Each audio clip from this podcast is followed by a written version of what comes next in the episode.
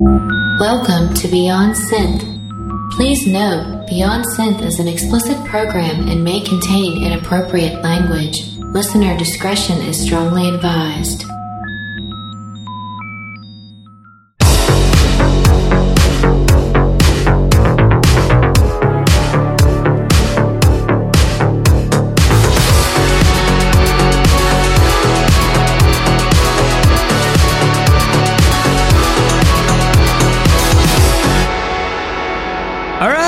Welcome to the show. This is episode 169. hey Andy, hey everyone. Sorry, I got High five, early. Marco. 69. I'm so immature. I swear to God. I've said this before and I'll say it again. 69 is a stupid fucking position, man. Really? You don't like it? I think it's very silly. That's a bit judgmental. All right, whatever. Oh, that's fine. That's fine. Anyway, look, man, it's Halloween. Happy Halloween, everyone. Happy Halloween! Today on the show, uh, later on, I'll be chatting with Gregorio Franco. And uh, we'll also be doing a quick catch up with Florence to continue our Star Trek review of the next generation. And we'll be playing some Halloween e tracks. I am looking forward to the part two with uh, Florence. Um, that was really interesting, actually. I liked that last week, so I'm looking forward to that myself. I don't know if people are gonna enjoy this week's. this, this one gets pretty nerdy. But first, let's listen to uh, some music. So here is a track called "Gala of Ghosts," and then in brackets "Spook Wave" by Anachronist.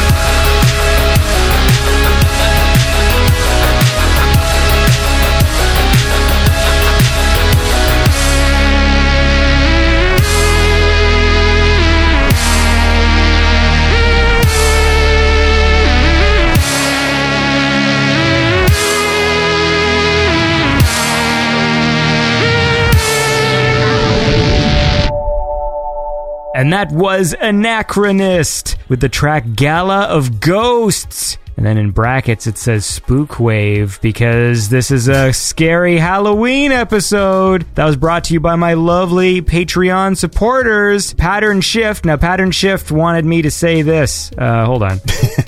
There's a thing I gotta say. Uh, oh yeah, go check out Chiptunes for Autism. Chiptunes for Autism uses chiptune music and proceeds from its compilations to empower people on the spectrum, promote autism acceptance and understanding, and promote and celebrate neurodiversity. Uh, hear us in your favorite music portal, buy our track, spread the word, and help great causes. You are all incredible. It says all this in brackets. I don't know. Anyway, look, the point is this go to chiptunesforautism.bandcamp. That's uh, C H I P T U N E S, the number four, autism.bandcamp. And I'll put the link in the show notes and you can check it out. So they make chiptune music and they, I guess they sell it on Bandcamp. Let me see. Volume three, Forces of Neurodivergence. Yeah, and there's like a ton of songs. There's like 26 chiptune tracks on that album. And I guess all the proceeds go towards uh, a good cause. So go check that out. Anyways, it's Halloween. I'm here with Marco. It's a great occasion. I love Halloween, and um, it's extra exciting being in the US for Halloween because uh, they celebrate it here a lot more. So I know you last week you said you guys uh, had a bunch of candy, even though you weren't expecting too many kids. Did you eat all the candy yet? a lot of it, yeah, especially the Kit Kats. Yeah, yeah, they were really popular. I'm trying not to. I had to actually hide them. We had to put them away because it's just fucking too much. Do you have Kit Kats in Australia? We do, we do. I just don't rem- recall having the vanilla ones, which are the really uh, white chocolate, which are the really nice ones. Um, we do have a lot of different chocolates, but uh, Kit Kat's one that we do have for sure. Yeah, we don't have Hershey or any of that shit though. My favorite is a, a bar called Crunchie Uh, oh, well, we got Crunchie as well. Yes, with the gold wrapper. yes. I like that one. What is it? Honeycomb inside, isn't the crunchy honeycomb? Yeah, it's a it's some sort of wafery. What, I don't even know what you would call. Would you call it honeycomb? Well, maybe that's what I'm trying to figure out if they're the same or not. Oh, yeah, ours is honeycomb for sure. Hmm. Maybe I don't know. Is that the? I'll have to- I, I, I'm wondering if that's the word. Uh, I don't know if that's the word, man. Crunchie bar. All right, let's have a look. Let's see what I come up with. They look exactly the same. Yeah, no, they're the same. Oh, it's Cadbury. Hang on, C- Crunchie Bar USA. Yeah, they're exactly the same. That's fucking honeycomb, man. What are you talking about? Do they use the word honeycomb? Okay, let me look it up. Yes, Honeycomb Center officially um, on Cadbury Country. Yes, Honeycomb Center. Honeycomb Center. Golden Honeycomb Center. I can send you the link if you don't believe me. For Christ's No, sakes. no, fuck you! I am not fucking reading your wrong, fucking man. bullshit links, No, man. I don't need your fucking fake news. All right, this is Well, there it is anyway, so you can look at it later. all right. fucking honeycomb my ass. You sound like a Russian bot. That's what you sound like. I like, I, but they're good though. They a fucking Russian bot. That's what it is. Yeah. I'm gonna rig your election, you bastard. yeah, yeah. It's funny how some certain countries are known for something like Russian. Russia, it's just known for copying music. Like it's just Yeah. ridiculous. how bad it is. I don't know why. It's just Rush. I mean, you know, like everybody knows in the synthwave community. The, the Russian music sharing sites is an awesome thing that people always go like, they just sell my music on there, even though you can get it for free on my Bandcamp. right, and they've got selling it when it's already free. It doesn't even make sense. Oh my god! Listen, I want to I want to listen to more music. Speaking of music, uh, what do I got here? Oh, here's a track called "Parallels" by Gloom Influx.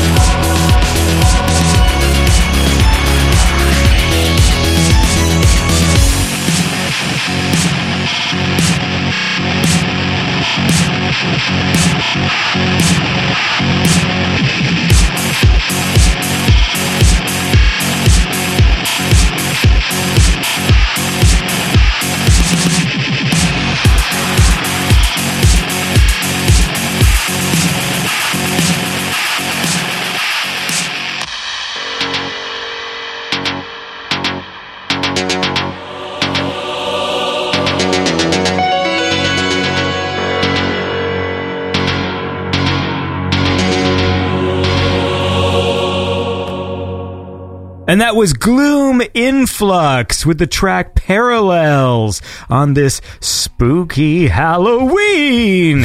and uh, that, of course, was brought to you by my lovely Patreon supporters, Mr. Jacob Wick with the 4488. Happy Halloween, Jacob Wick. Don't eat too much candy while you're doing your civil engineering. And then Clint Dowling. Don't eat too much candy, Clint Dowling, while you're what does Clint Dowling do again? Construction type stuff on homes. The um, He's a tradesman. I, I believe. Well, I don't know if he's like if it's like he owns a small business where he does the stuff, Might be a contractor. or maybe he works for a company, but like Yeah. you know, you wear the company hat, company hat. but you're still just it's but it's just you and like two guys that go in and like Yeah. build somebody's shower or something. Anyway, look, the point is, thank you guys for supporting uh, Beyond Synth. You know, you can support Beyond Synth as well. Go to patreon.com slash Beyond Synth. Like Lucas Ceballos, who's also in the $25 club. Happy Halloween. Lucas, Marco, Mm-hmm. tell me a story, man. Don't have too many stories in the last week. I've just been uh, trying to watch a lot of horror movies. Do you like horror movies, Andy? Not really, but you can tell me about the one you watched.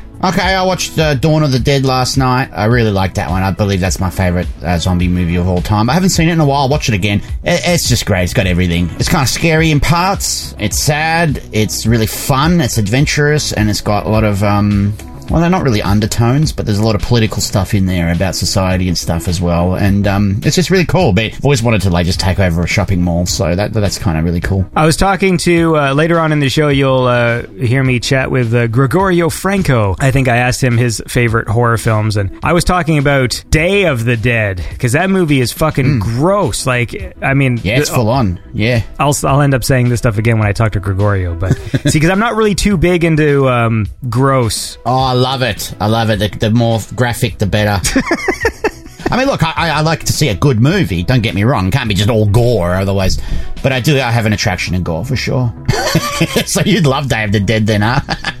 Day of the Dead, like the gore in that movie is pretty extreme and gross. Everything's extreme in that movie. The gore, it's really quite vulgar. There's a lot of swearing, and it's like I remember I saw it when I was a kid, and I was like, "Geez, this one's like stands out as being like it's really in your face in, in all regards." You know, just and then there's a scene where they pull a guy's face off, isn't there? Yeah, and they chop an arm off, and um, there's all sorts of good stuff in there.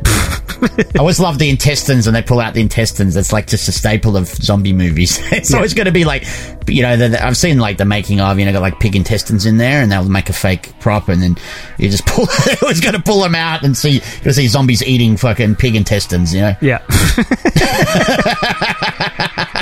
it's all very, very delightful, and I'm happy to talk about it. Yeah. You know, Halloween is a pretty scary time. it is. Do you have a favorite horror movie though at all? I mean, is there anything at all that comes to mind? Like Night of the Living Dead, like the original one, the black and white one, I find that movie pretty creepy. But it is pretty creepy. For its day, it was it was really and that really set up the whole zombie franchise as we know it. You know, with the flesh eating. Like before that, there was no flesh eating. It was all like I was actually did a bit of study on it myself. It was all just voodoo stuff. Not you know, then there was there was no flesh eating at all. Yeah. So- Did you do that studying for school? No, I just I, I like to stay up when I can't sleep at night, which I get insomnia. Sometimes I'll look up random shit like that. I really do look at some random shit. Well, look, I want to uh, I want to listen to another song, man, and then we'll uh, we'll keep talking, or maybe I'll go to Florence, then and then we'll come back. But I want to listen to music first. Sure. Because this is, you know, Halloween, man, is a time of fear. Do you know what I'm saying? Yeah, yeah, it is. It's, I guess so. Fear and candy. Yeah. here's uh look, here's a track from uh, Grimlin. That's G R I M L I N. This is Phantomizer by Grimlin. This force, this thing that lived inside of him came from a source too violent, too deadly for you to imagine. It, it grew inside him, contaminating his soul such pure evil. What makes you think he'll come back here? This house is sacred to him. He has all his memories here. His rage!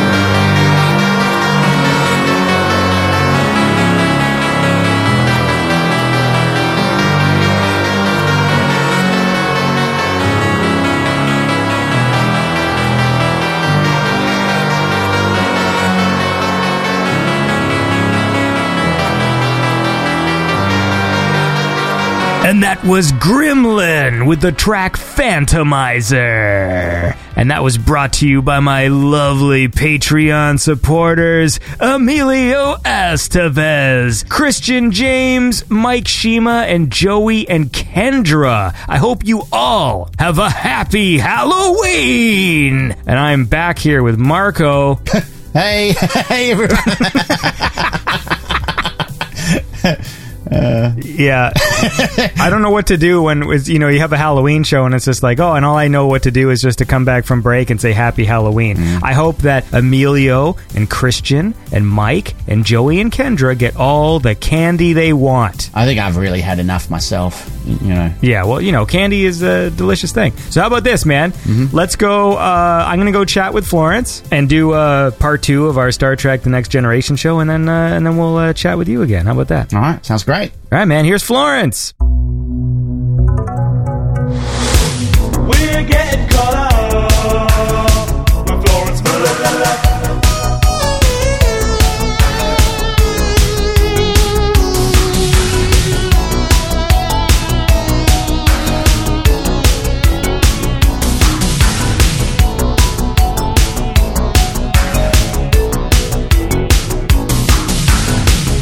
right, and I'm here with Florence to continue our uh, Star Trek discussion, where you had me watch uh, certain Star Trek: The Next Generation episodes. And last week we talked about Encounter at Farpoint, Skin of Evil, and uh, Measure of a Man. Before we move on, I just had a quick question about Measure of a Man. I just thought of this, but that dude wanted to take data apart to build more datas. What didn't make sense to me is they totally had access to his schematics. Yeah. So why did that dude need to take him apart if his schematics were like on record? I don't know. Anyway, uh, so th- this one I just watched today. Uh, this was a, an episode called Q Who question mark. So Q comes back, and then there's a part where Riker sort of runs down their previous encounters in some sort of expository dialogue. So I'm assuming there was either one or two more Q episodes before this one M- yes. I because they're believe doing that. Huh, last time we met, you said you weren't going to blah blah blah, and then you turned Riker into you know like they're just listing off the stuff that happened before.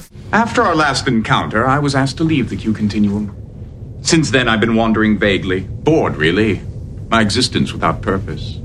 Then I remembered all the good times I had with you, The good times. The first time we met you, you put us on trial for the crimes of humanity. of which you were exonerated. The next time we saw you, you asked me to join the Q continuum. A big mistake that you didn't accept my offer. I'm going to be honest with you because I like sort of straightforward sci-fi, like sci-fi adventure kind of stuff. Mm-hmm. So this might surprise you, but of all the episodes I watched, I think I like this one the best. Really? Okay. It was straightforward sci-fi. I really liked the introduction to the Borg. I liked the music in this episode. So it had some cool kind of sci-fi like synth music and I thought the Borg was creepy. It kind of bugs me a bit because the Borg is essentially there's a Doctor Who villain that is sort of a parallel to the Borg called the Cybermen. It's a similar premise. So they were invented in like the 60s. They, there's a parallel Earth not a parallel Earth. Like Earth has a twin planet in the solar system, but they started to die, so they started to fit themselves with cybernetic parts. So essentially, they become a race of sort of scavenger cyborgs. They take humans. They graft their robot stuff to them, mm-hmm. but they're full on encased in robot suits. So you don't see what's underneath them. Like they're robots. They you know they walk around and they look different in every episode. So what ends up happening is cybermen they they travel the galaxy and they just sort of take humans and make them like them and you know they don't use the word assimilate but that's what they're doing. They and and then they basically just keep on going to other places. They're always sort of kind of scavenging and hobbling through the galaxy. They're never like a superpower. They're always just kind of going. But there's a creepiness to them because they essentially take human corpses to then put robot stuff onto. Basically, when you think about the concept, they're these robots that have a dead human inside. And so that's a creepy idea. So with the Borg, the Borg is a similar concept, except the Borg has the hive mind thing. Mm-hmm. And the Borg sort of illustrates the, the creepiness that I wish the Cybermen did, whereas you see that it's a fucking person. But their skin's all white and they're essentially dead, like, and they've got all this fucking metal shit on them. Mm-hmm. Even though I, I love, you know, like the Doctor Who version, I think the Borg shows the horror of it more Yeah. because it's right in your face. That's a fucking person that's like not alive anymore, and you can still see their face. Mm-hmm. So I like that. So then these Borgs show up, and then they're like shooting a little green electricity at the computer screens and absorbing the information. Mm-hmm. And then you, if you kill one, like just another Borg just shows up and just keeps continuing the task that the other one was doing. Yep. Like I thought that was cool, and I like the music. Like I said, Yeah, they got they have cool costumes. They have like like a bunch of shit all over them and like little moving parts and lasers. I, I like that. And the only weird thing about the episode, and maybe there is some payoff in a later episode, But they introduced some new girl called Sonya, who's like this really excitable cadet who spills fucking chocolate milk on uh, Picard. Spoiler alert: Sonya never shows up again. She doesn't? She does not. Like in terms of like my my screenwriter brain, I'm like, Uh-huh. oh, they're fucking gonna convert her. Like for sure, like that's perfect. You introduce some new excitable character, and then she has to sacrifice herself, and then later on in the episode, she shows up and she's got Borg shit on her, and then you understand what the Borg does because you you see a recognizable character get converted, and I'm like, oh, that's totally what she's here for. And then it turns out she's just there to literally spill chocolate milk on Picard, and then in one scene, act all worried, and Geordi's like, "Don't worry about that. We got to focus on the mission. Like, shut up, Sonya." and like that was it. So that's her whole function. Yeah, I I don't know. I feel like maybe they brought her in because they wanted to give Geordi like a love interest, and then it just never happened or something. I hmm. I didn't. This is another thing I did not look into, so I have no idea what happened. But I don't think she shows up in any more episodes. But if she did show up in another one, like it d- doesn't matter. Like Yeah. that was the only episode that She reminded me. She she sounded like Sarah Silverman. That's all I noticed. Yeah. I was just like Yeah. this Sonya character. But anyway, so so then she spills some chocolate milk on Picard, and then Q kidnaps him and cleans his shirt, and then Whoopi Goldberg has some weird feelings. Another thing is like Q always calls him Picard. Picard. Yeah. Yeah, he's always like Picard, like uh, oh, what Picard? You know, he really emphasizes like the Picard. Yep. Anyway, he wants to join the Enterprise, and then they don't want him to, so he gets pissed and he like shoots their ship a few light years away, and then they get approached by a space cube, And that's the Borg. and that's the Borg. And it was an interesting idea. Q basically says like, "I'm going to send you far, and you're going to see some terrors." And essentially, it was like an interesting way to introduce the Borg because it's almost like you're being introduced to a character before you're supposed to be introduced to them, and that was also like the point of the episode. Yeah. So it's, it's an interesting idea, but then again, like a lot of Star Trek episodes, it's a complete anticlimax at the end where it's like, "All right, Q, get us out of here." Okay, you know, and then yeah. then they just do, and then it's like, okay, and then they're fine.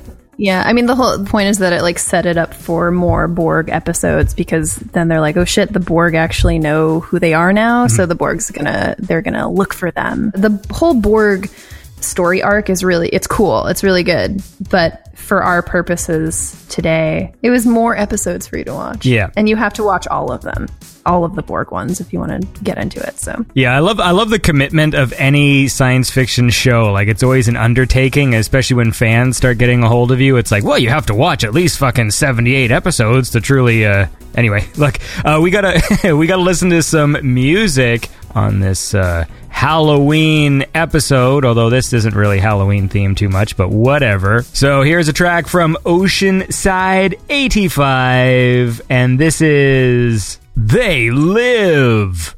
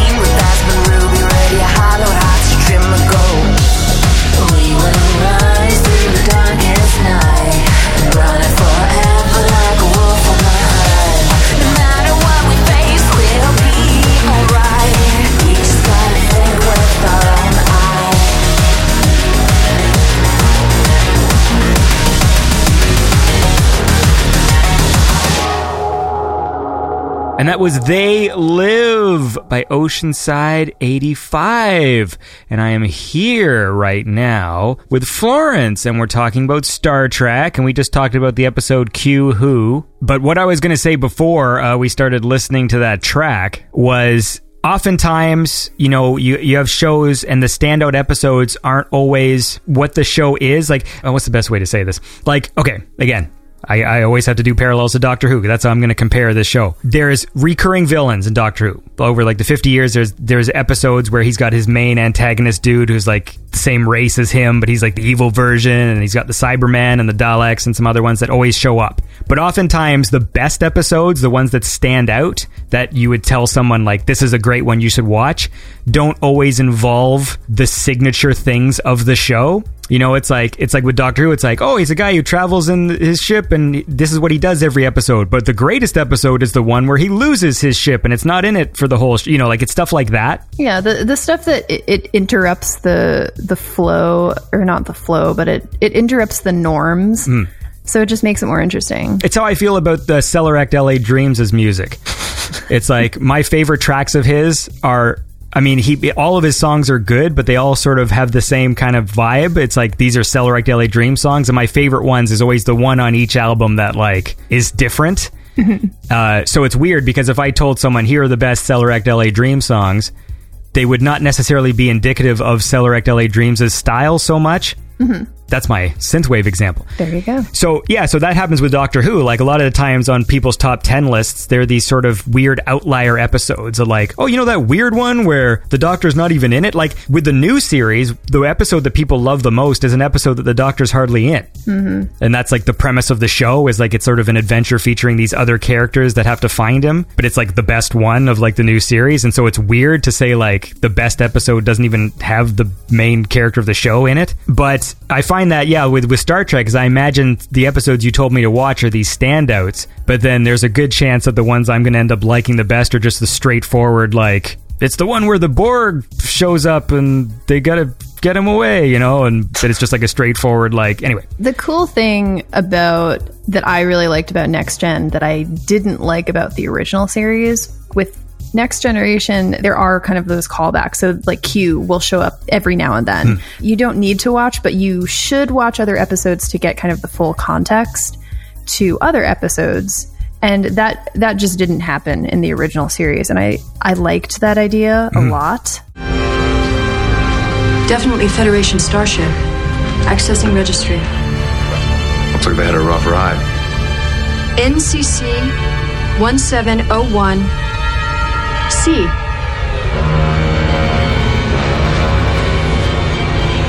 USS Enterprise.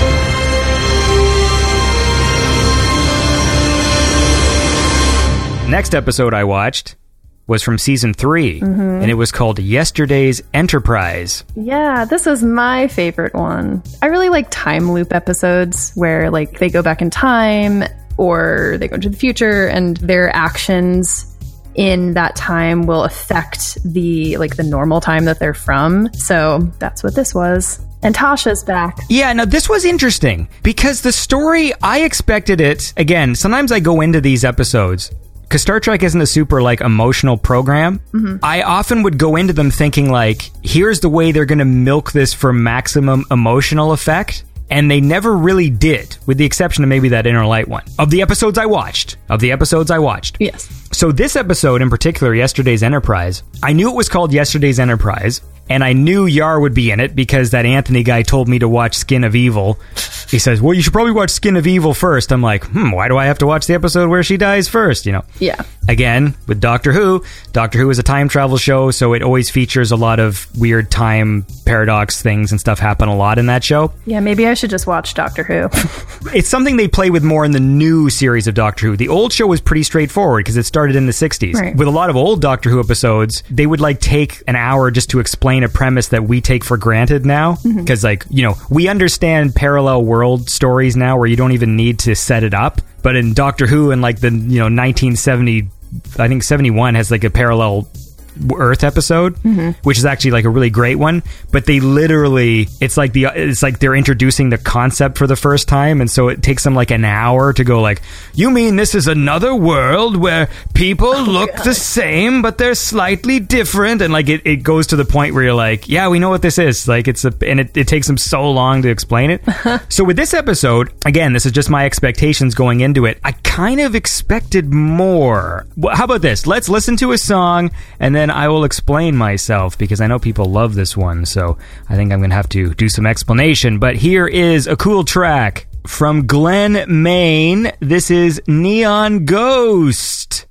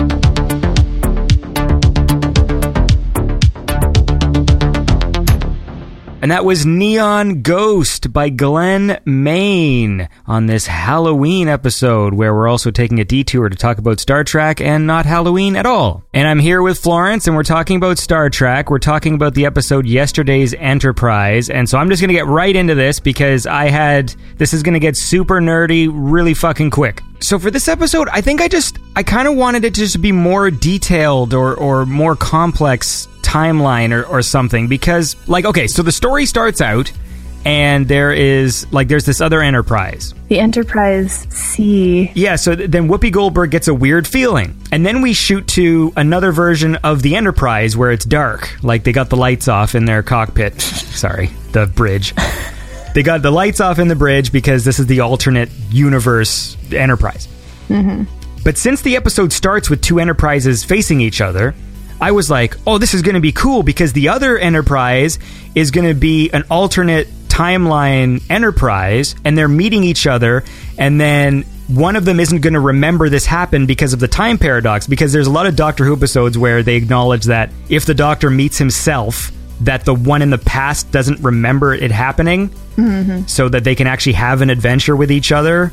So I went into this one thinking that was what was going to happen, right? Like, this is the past Enterprise, this is the future Enterprise. And then since Yar was in it, oh, for sure this is going to be great because the old Enterprise that knows that they lost Yar are going to be sad to see her again. And then wouldn't it be really emotional if they had to sacrifice her again? But knowing knowing now that she died before, mm-hmm. it would make it even more impactful to understand that she's got to die again. Yeah. There's an episode of Doctor Who where the Doctor's companion, it turns out that she he invites her to travel with her. This is in the new series, and she agrees. She goes, "I'll travel with you." And then you find out the reason is because her dad died when she was a kid, and she really wanted the Doctor to go back in time so she could change it. Uh-huh.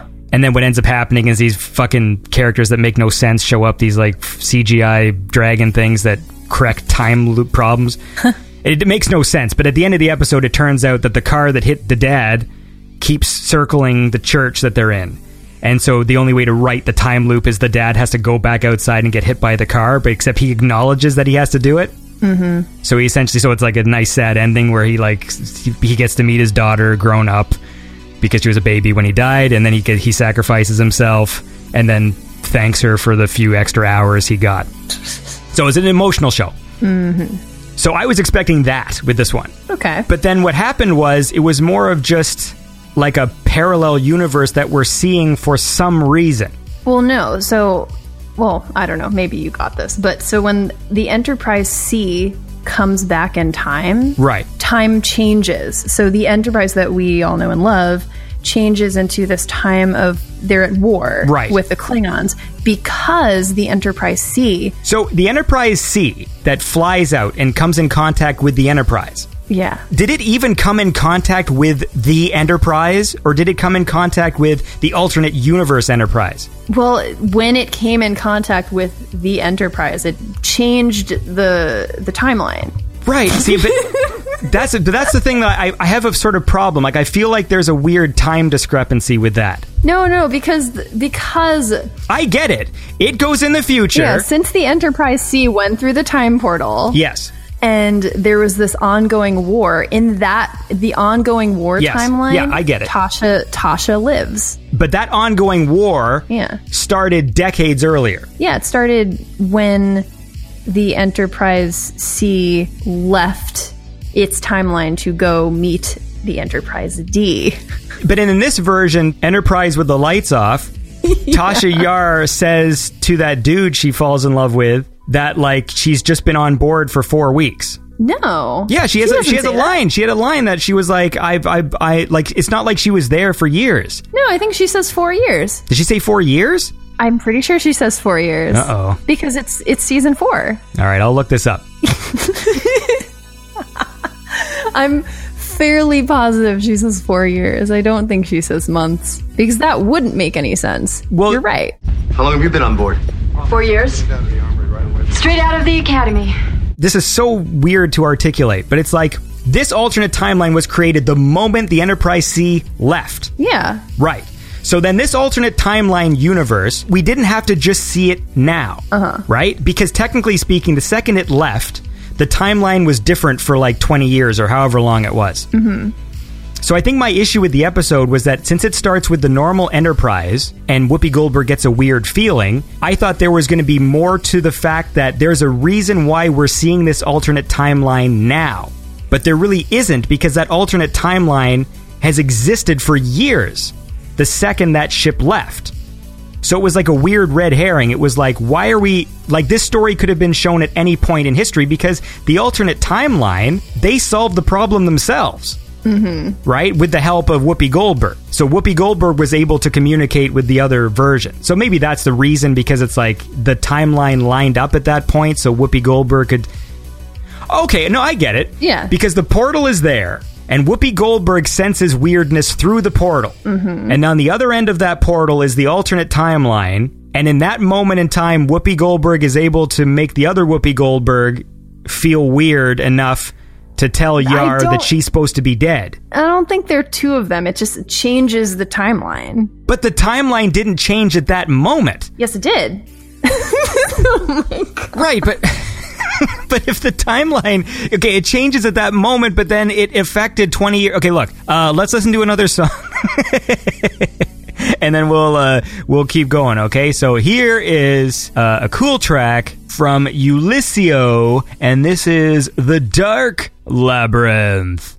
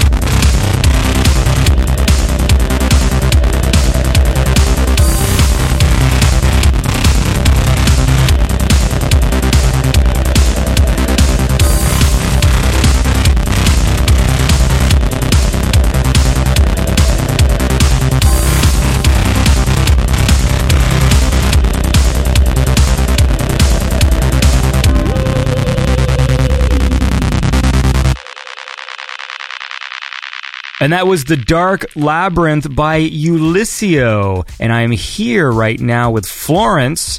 Uh, we're talking about Star Trek. We're talking about the episode Yesterday's Enterprise, which I seem to have problems grasping. So, look, let's just rewind this to the, the start, okay? So, at the beginning, there's the Enterprise, right? Yes. The normal Enterprise, I'm calling Normal. it. Okay. Yeah. Then they come in contact with a ship. Yeah. But then at that moment, in the alternate universe, the Dark Enterprise mm-hmm. is also in the exact same place as the other Enterprise was. No, no, no. So when the Enterprise C, this is the old Enterprise, when that goes through the portal, there's this shot. There's this one shot of where you see like normal Picard. Yes. In the, in, and then everything just kind of like shakes a little bit and it changes right then and there to the dark timeline. Right, but then the ships are in the same place. Right, exactly. Because in that moment, the light at Enterprise doesn't exist because it changed to this like war timeline. Right. So, but then if if the war timeline existed, why was the Dark Enterprise parked in the exact same place that the old Enterprise was?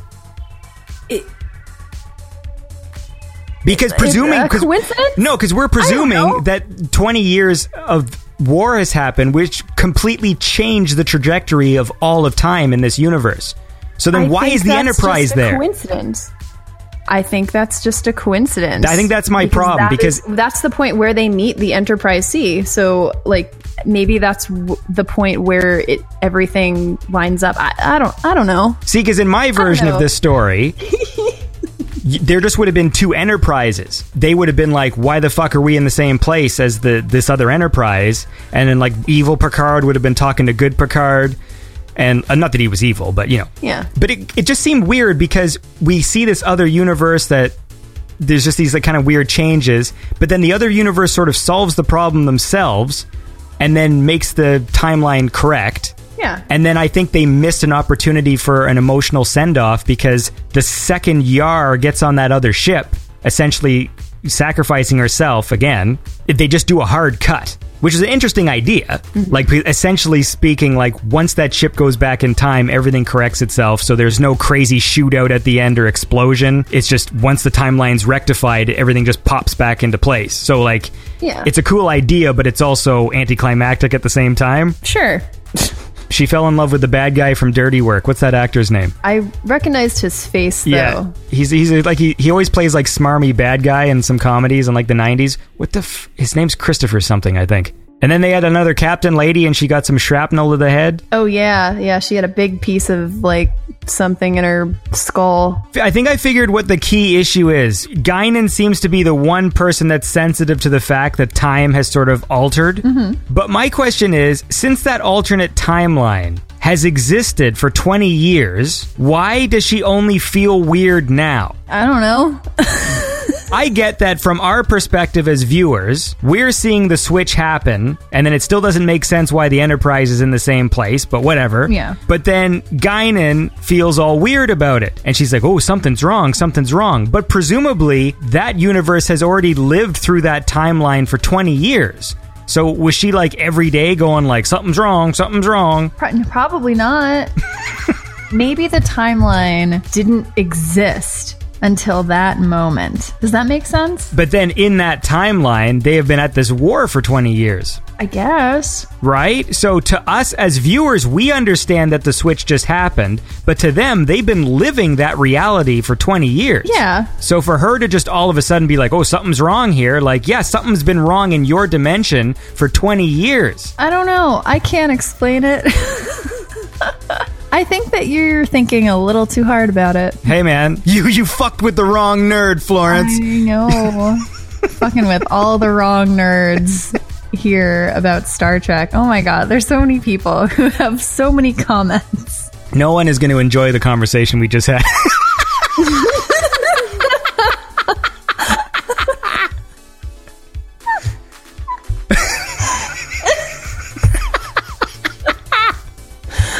really glad that we had it though, Andy. it was a good conversation, at least to me. Put it this way like, I've seen lots of parallel universe episodes of science fiction. You you know you've you've thought about this a lot harder because you are more with Doctor Who. Right, but in the other ones I've seen, there's like there's a reason why we're seeing it at that moment. Mm-hmm. To go back to this one Doctor Who episode in the '70s, like he teleports to this other parallel Earth that's on the verge of destroying itself, and and but it's happening at the the same moment that our Earth is about to engage in that same experiment. And so the doctor is able to see how that destroyed Earth, and he can come back and be like, "Hey, man, don't go through with this," because the parallel Earth was like, one week ahead of you uh, in terms of the progress of this experiment, and it blew them up. So I get it. I get it. I think I think it's in this case it's just a coincidence. okay, That's what happens. is a nerd going to write me a big long letter now and be like, Maybe. well, of course, of course, it's going to be the same guy. They're either going to write you a big long letter or me a big long letter. Yeah, those letters are the best, man. Oh yeah. Anyway, we got to uh, we got to stop for this week. So uh, I hope you have a I hope you have a lovely weekend. You got any uh, Halloween plans? Uh, yeah, actually, I do. Um, Dance with the Dead is playing at the Roxy in Los Angeles, and I'm to go to that show. And uh, my good friend Facehugger is opening for them, and I might sing something on stage with him. Ooh, Yeah, cool. should be a fun time. Well, people should go see that. Is that literally like today, the twenty seventh? No, it's um, it's literally on Halloween. Oh, all right. So people should go see that if they live in L.A. Yeah. Good luck getting to the Roxy though, because that area is fucking stupid on Halloween. But whatever, I'm gonna do it. It'll be fine. Sounds like fun. All right. Well, you have fun uh, if you uh, sing a song, and uh, otherwise just enjoy the show because that should be a good time. yeah. And happy Halloween. Ooh, you too, Andy.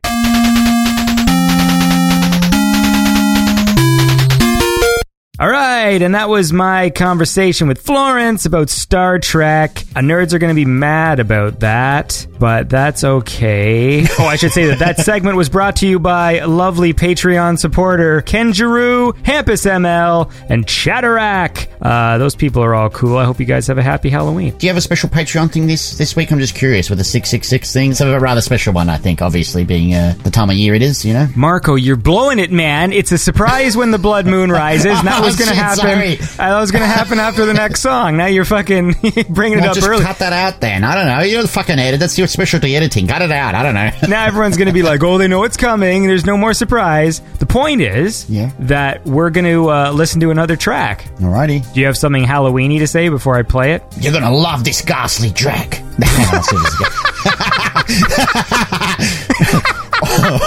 All you listeners are gonna love this ghastly track. All right, I dig that.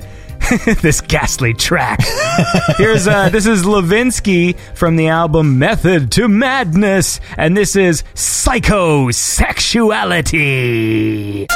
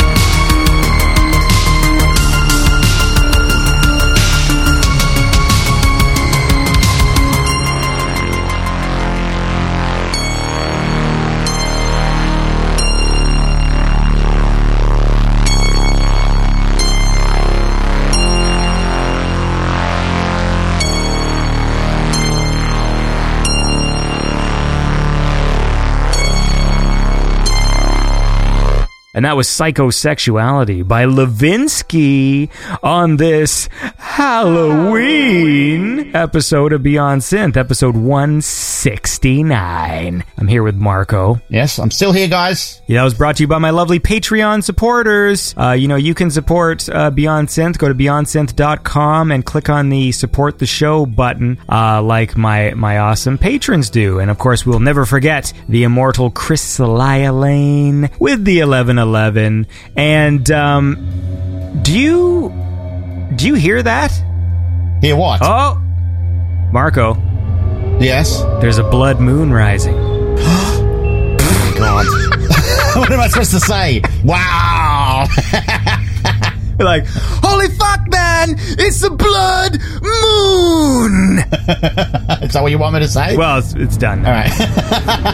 This is the donation of the beast.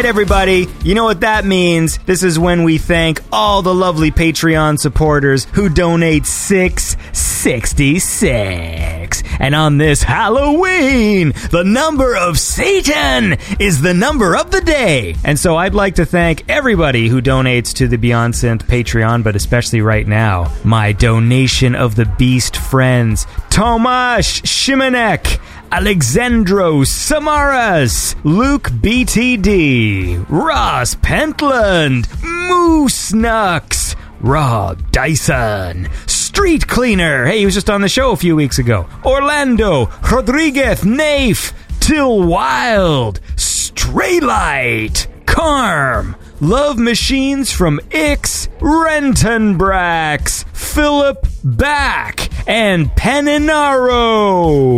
Thank you all for supporting Beyond Synth with the number of the beast. Got some great supporters, Annie. Some great patrons. They keep the lights on, except today we have the lights off because of the devil.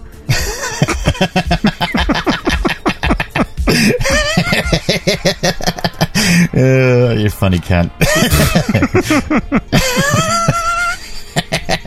this is kind of cool being part of this show. I like. I'm enjoying this. Yeah, I'm a, I'm a foolish, foolish man.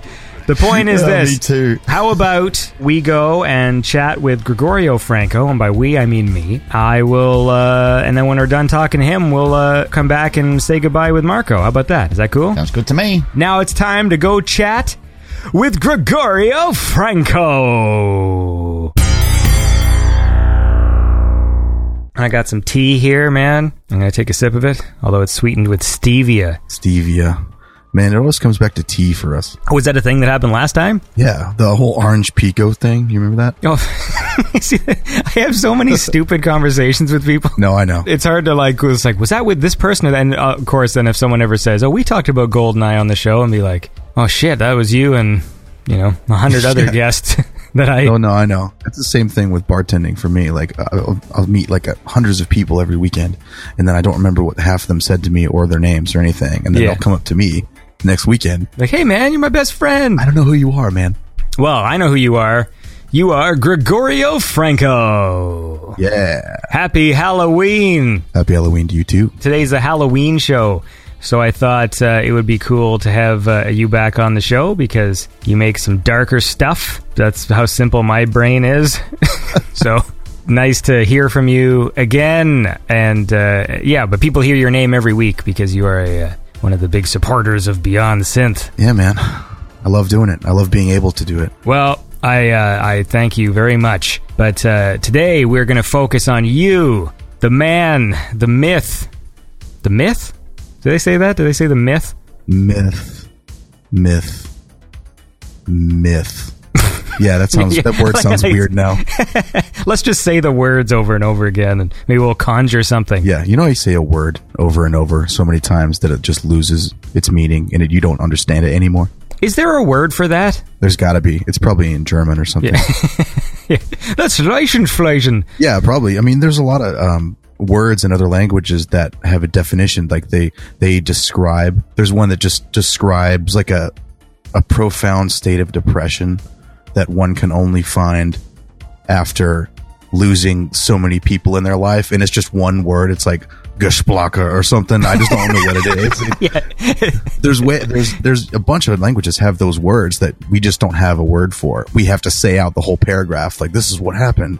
Yeah, But then in this Grisblocka language- either means that or the sound a fruit makes when it hits the ground. Exactly. There are a lot of words in English because I remember I was having this argument with my mom. She's French. Mm. She was trying to tell me that French has more words. And I remember reading the trivia, I guess, that the English language has the most words. And so I'm like, I don't think you're right. So sometimes there's other languages that have like a poetry to the way they use their language, but English has the most I think if I'm, if if this is still correct, it just has the most words, right? Like so, while because English it keeps on inventing new words, right, and they have to keep on pushing things out of the dictionary. Whereas, like you know, there's a lot of words now where if you speak another language, you just use the English word for the thing, like email, for example. Like countries and stuff, well, they'll just say email or you know, it- like stuff like that. Yeah. Because sometimes with other languages, like French as well. Because that's the only one I really know. They might have a more poetic way of saying things, but French sentences always take longer to say that you have to say a bunch of things. You know, maybe is richer, but at the same time, if you just want to get to the point,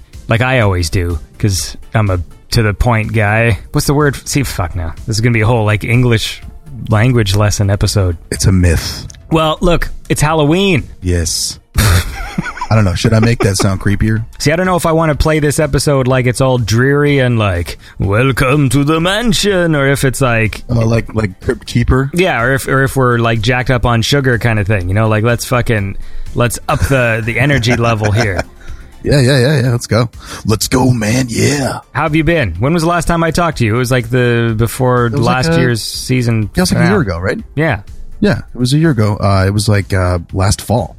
So right around, uh, yeah, right around a year, I guess ago, huh? What has happened in the interim? So much, so much shit has happened, man. Last time we talked, I had just bought a house with my girl, and we've been living there for a little while. We got a couple of puppies. Obviously, I'm sure that uh, I'm sure that Florence has talked to you about them once or twice. Yeah, she th- she says Gregorio Franco has the cutest puppies. She's not wrong. they are the best. I love them so much, even though sometimes they drive me insane. That's what puppies do, man. But uh, the unconditional love one receives from a dog creates a powerful bond. You see, I'm a cat guy because I don't have time. Uh, I get that. When I see dog people, it's just like I totally understand it, but it's like you got to do stuff. Yeah, that's true. But so much you get back in return, man. Because it's like what you want out of life because you give what you get. And so with cats, it's like the ratio is of give and get is the same. It's like this little thing that just sort of walks around the house that's sort of with contempt for you, but then Yeah. Sometimes it lets you pet it. Sometimes it, it'll rub on you and then maybe bite you. See, when people say that to me and they're just like, yeah, but cats are little assholes. I'm like, yeah, but then you don't have to expend too much of your emotional energy in return. So it's like, if you want to give it your all, that's up to you. But if it like, why I like cats is because they're sort of aloof and they kind of come and go. And it's like, all right, like I'll, I'll be friendly to you while you're around. And if you go out the back door and like leave for a day, it's like, all right, whatever. True. It, it is pretty much uh, what you see is what you get with cats most of the time. Yeah. They're just they're just kind of there. Sometimes they're not. Sometimes they're extra there in your face, on your laptop. Yep. Trying to eat your stuff, whatever that may See, be. also too the thing knocking I- stuff over. And the thing about cats, see, my last cat was actually really, in a weird way, like she was crazy, but she was very careful with the way she walked. So she could jump up on the computer table and her feet, like she'd run over the keyboard, but her feet wouldn't touch the keys. It was pretty remarkable, uh, but she was also insane. So, like, she had, there was like a dichotomy that was going on.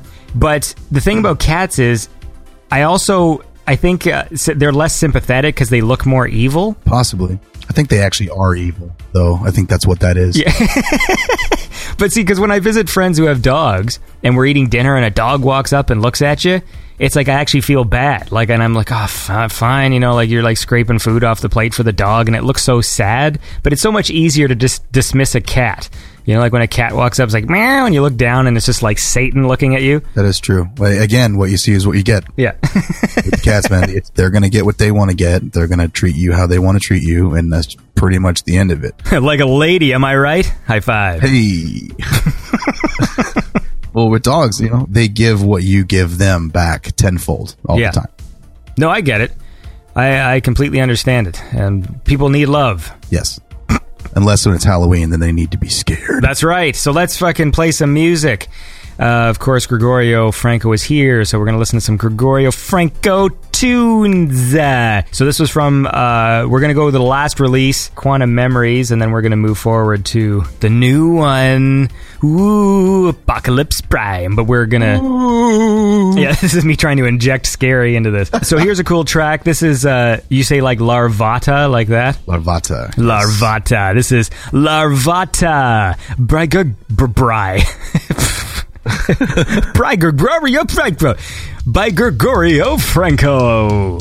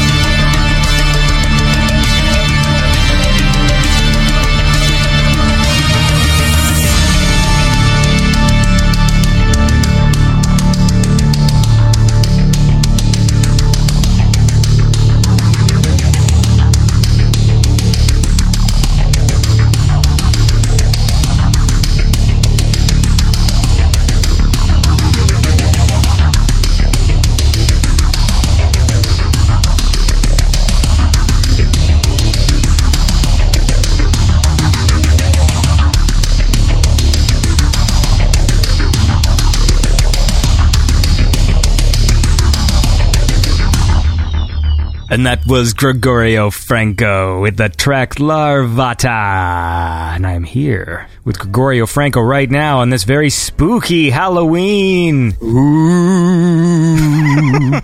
what does Larvata mean? All the names from Quantum Memories coincide with an ancient calendar. It's kind of like an ancient zodiac calendar. So Larvata is a name of one of the pieces of that zodiac in the calendar. It's like a mixture between ancient Greek and Egyptian. It's like right around the time where the lines between their two religions were getting kind of blurred, like they were doing a lot of trade and stuff like that. So there was a lot of times where things would take on certain meanings or different translations for the same thing. It's like how, you know, the Roman pantheon and the Greek pantheon are essentially the same gods, they just have different names. It's kind of like that. But since this is the way like the calendar is broken up, so are these the equivalent to months or sun signs?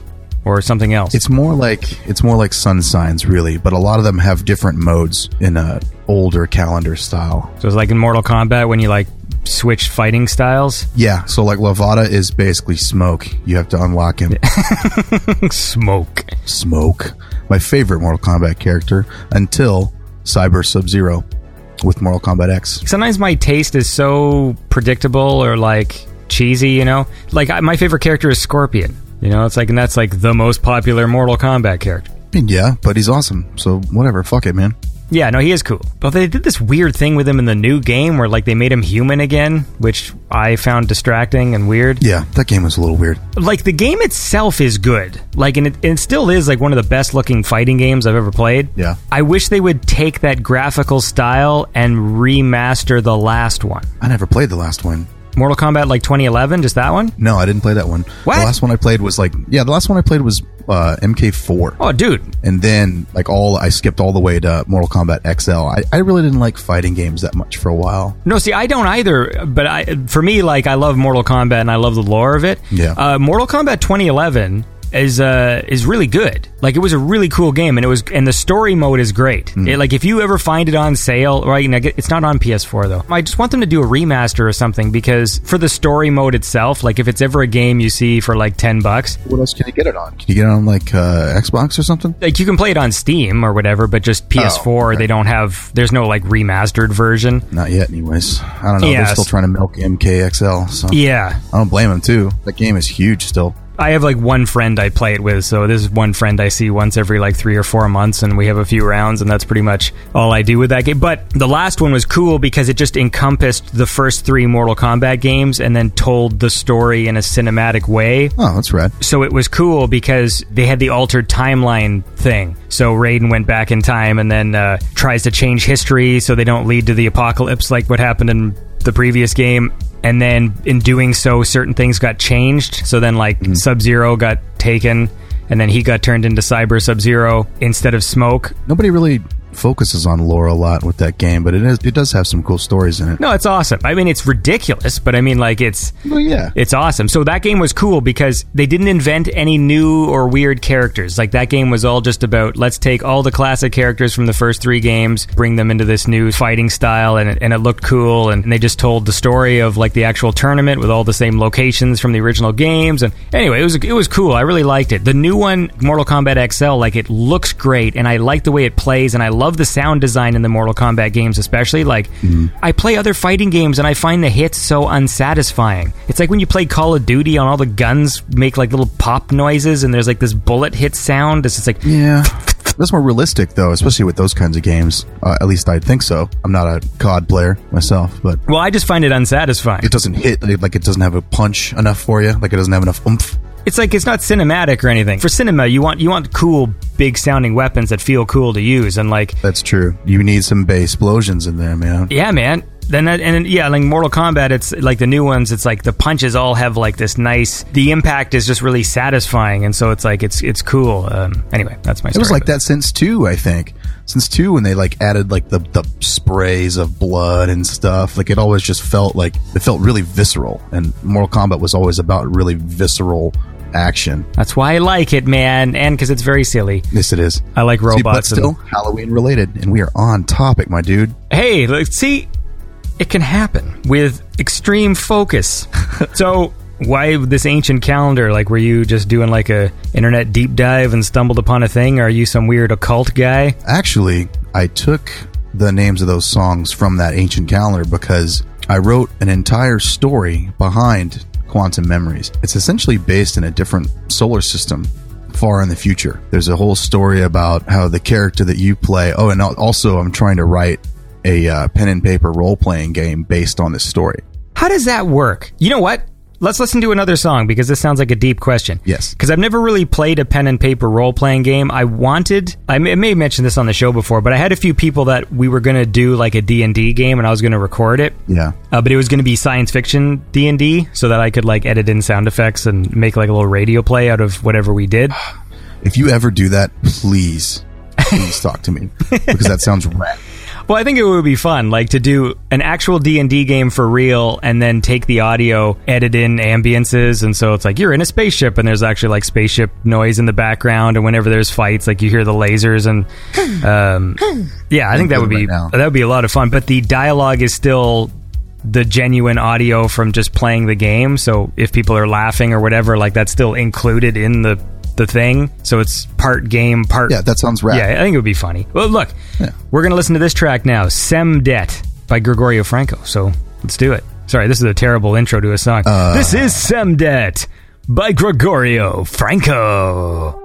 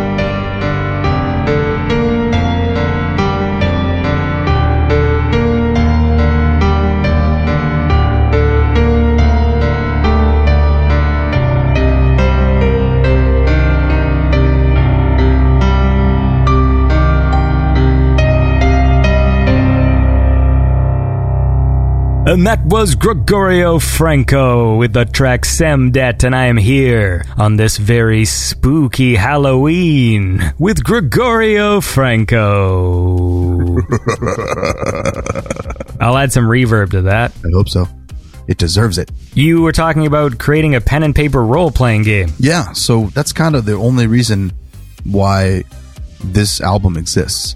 I wanted to write music that went along with the game that I and a friend of mine were working on. So it's, you know, it's all set in the future in another solar system. And I kind of wanted it to feel like, you ever play Mass Effect? Any of those games? Oh, yeah, yeah, yeah. They're, that was probably like my favorite series from last gen. I wanted it to feel kind of like the world of Mass Effect, to where there's a lot of stuff that's updated, and there's a lot of futuristic technology, but it still doesn't feel as fantastic as, say, like, even though I love it, as like uh, Star Trek The Next Generation, where almost everything is almost perfect. Mm-hmm. It still feels like a world that's lived in and a world that's kind of older and in this universe that me and my buddy created. The religions that people follow in that world, the gods are real and they really affect the situations that happen within the solar system. And a lot of the names of these songs are sons and daughters and demigods within the pantheon of Antaeus, which is the name of the system and also the name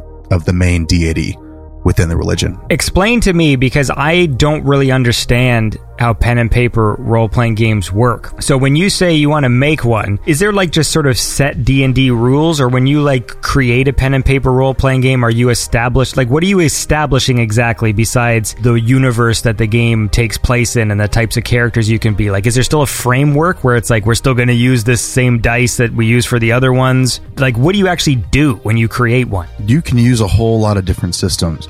There's a lot of games that are built on different systems. Like you can use the systems that are in D&D or you can use a system that's in a different edition of D&D or you can use like the Cyberpunk 2020 system or you can use a new one. Uh, there's all sorts of systems that you can use and we haven't decided on one yet. So you're just working on lore right now. Yeah, see I'm more of the lore man. I'm more of the story guy and the other buddy I'm working with, he's more of the technical framework that you're talking about. So what does that mean though? Like if you took a D&D system, would you just be like the elves in this game are Morlock signs or whatever, you know, but they but they function as if it's an elf. It would be a lot more in depth than that. So you would be making up a new thing like this race does this and they've got this many points. Not to diminish it, I'm just trying to figure it out. No, no, no. It'd be super in depth, and we would change absolutely everything about how you interact with the world, what you do when you see a certain thing. There'll be elements of a bunch of different kinds of games in this game because since it's futuristic, there's a lot of future technology, and also religion is real, then there are certain things that you can do that kind of bridge the gap between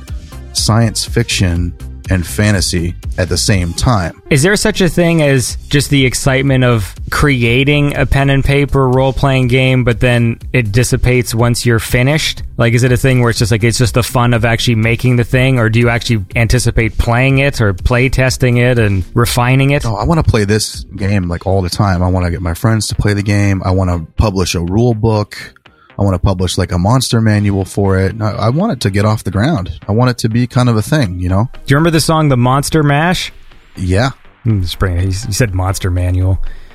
Yeah. it's just a Halloween. Remember Halloween. Halloween. yes, Halloween. Andy, I have a question for you. Mm-hmm. What has been your favorite Halloween costume you ever wore? Well, I'm going to disappoint a lot of people when I say that I don't really dress up for Halloween. That's okay. You can do whatever you want. And I'll tell you why. Okay. I told this story, I think, when I had Mega Drive on the show. That was a good episode. That one was funny. He just did not want to talk. Recently, I asked him, I'm just like, are you more talkative lately? And then he's just like, no. And I'm like, okay. Guess I wanted to see what he's up to, but he's not a very talkative guy. I always had it in my head that at one of these days I will make a really awesome scorpion costume. But until that day, I just have no interest. And, and now, like with kids, it's like it's more just about they do their costume and we walk them around the block, and that's it, really. Like, there's I, I don't go to parties. Like, I don't really go to dress up parties. I'm not a club guy, so I'm not going out to you know, like, oh, they're having a Halloween party at the bar. Like that, that doesn't interest me. Yeah. Until there is some sort of large scale synthwave event in this city that's somehow Halloween themed. That sounds awesome. Why isn't that happening? Yeah, well, hey, man, let's do it. Okay, yeah, I'll, I'll be there, man. I just, I'll be there in like an hour. Let's make it happen. So that's my boring answer. It's like, I, I want to go as Scorpion. I wouldn't mind doing Two Face. See, that'd be cool. Uh, which Two Face? Like which comic edition or a movie edition of Two Face? I would probably do animated series Two Face, like the the green half. That's a good one. I like that one a lot. I wanted you to say anything else other than Tommy Lee Jones. Well, no one wants to. I don't like that movie, man. It's just bad. It's more horrible than people think it is, though. Like, I still feel like people have a soft spot for that movie and think, like, well, it's not as bad as Batman and Robin. I'm like, no, it's a fucking annoying, stupid movie. And I always terrible, man. I always mention the same scenes over and over whenever I complain about it, but it's just I can't stand the way anybody acts in that movie. Like I, I Tommy Lee Jones annoys me, Jim Carrey annoys me. I don't like that scene where they blow up the Bat Cave and they dub in like the, the baseball music and he spits in the spittoon that's oh, fake and you hear the sound effect that. of the spittoon. Like stuff like that aggravates me. Oh, it's terrible, man. It's so stupid, but like all, all the acting in it just really angers me. it's hard to say. Like, there's just certain performances that some people give that make me mad when it's on screen. I'm just like, what? Like, try one day. They made a sequel to The Mask that didn't have Jim Carrey in it. Uh uh I already know it exists and I am not watching it. Or The Cat in the Hat with uh, Mike Myers. Fuck, man. if people want to know like the aesthetic that I just hate, it's like watch the Cat in the Hat. It's like a, it's like this movie that's like just staring you right in the face and just going like "fuck you, fuck you." Like it's just it's so bright and colorful, and all the kids have like these big giant eyes, and it's all color corrected, so everybody's eyes are all really like vibrant and crazy looking. And then they're always just staring at the screen, making weird faces. And then the Cat in the Hat is always sort of like directing his weird energy like directly to the screen. It just feels like it's just an assault. It's like you're being assaulted. Yeah, I don't, I don't, I don't think I ever want to do that ever. But sometimes it's, sometimes it fascinates me. Like sometimes I'm just like, what is the point of this movie? Like, is it to like attack my mind? Like, what is this? Like, it's weird. to make money from people who read the books when they were kids. Oh, you got to watch it though. It's just just to see, just fast forward through it and go, what the fuck is this? I do that sometimes on Netflix more than I actually watch things that are good. is I'll see a thing and like if it has a really annoying thumbnail. There's this YouTube, you know, YouTube Red, like how they have shows. I don't subscribe to YouTube Red, so I don't see them, but you'll see the thumbnails, right? Because every so often they'll try and they remind you, like, you can watch Cobra Kai. And there's this other show that I think the lead is like some blonde girl in high school. and the thumbnail image for like the one episode is just the most annoying thumbnail I've ever seen of this girl's face. Like she's just making a really aggravating looking face. And I think I even clicked on it just to see what the comments were. And the top comment was like, this is the most annoying thumbnail on the internet or something. Like, my favorite YouTube comments are whenever it's a clickbait video with a sexy woman and the top comment is just the time code where that is actually in the video so you don't have to waste your time with anything else. And oftentimes it'll be like 233 you're welcome. It's terrible. It's so terrible. because everyone is there for the video just because they saw the chick's cleavage and it's just like no one wants to watch any of the other stuff. Oh, speaking of bad movies, me and my girl watched a Tom Selleck movie from 1984 the other day called Runaway. yes that movie is fucking amazing with gene simmons as the bad guy Runaway is so awesome. I don't believe I can't believe I've never seen it before. All right, look. Let's listen to a song and then we'll talk about Runaway. now, I don't even know how to say this word. Ne- nep- ne- Nephthimes? Neth- Nethimes? Nethimes. I believe I believe that it's pronounced Nephthemis. Nephthimus? Nephthemis. Nephthimis? Myth. Por favor? Myth. Myth. Myth. Myst. Nep, nep. And its sequel, Riven. All right, here, you just, you throw to your own song here.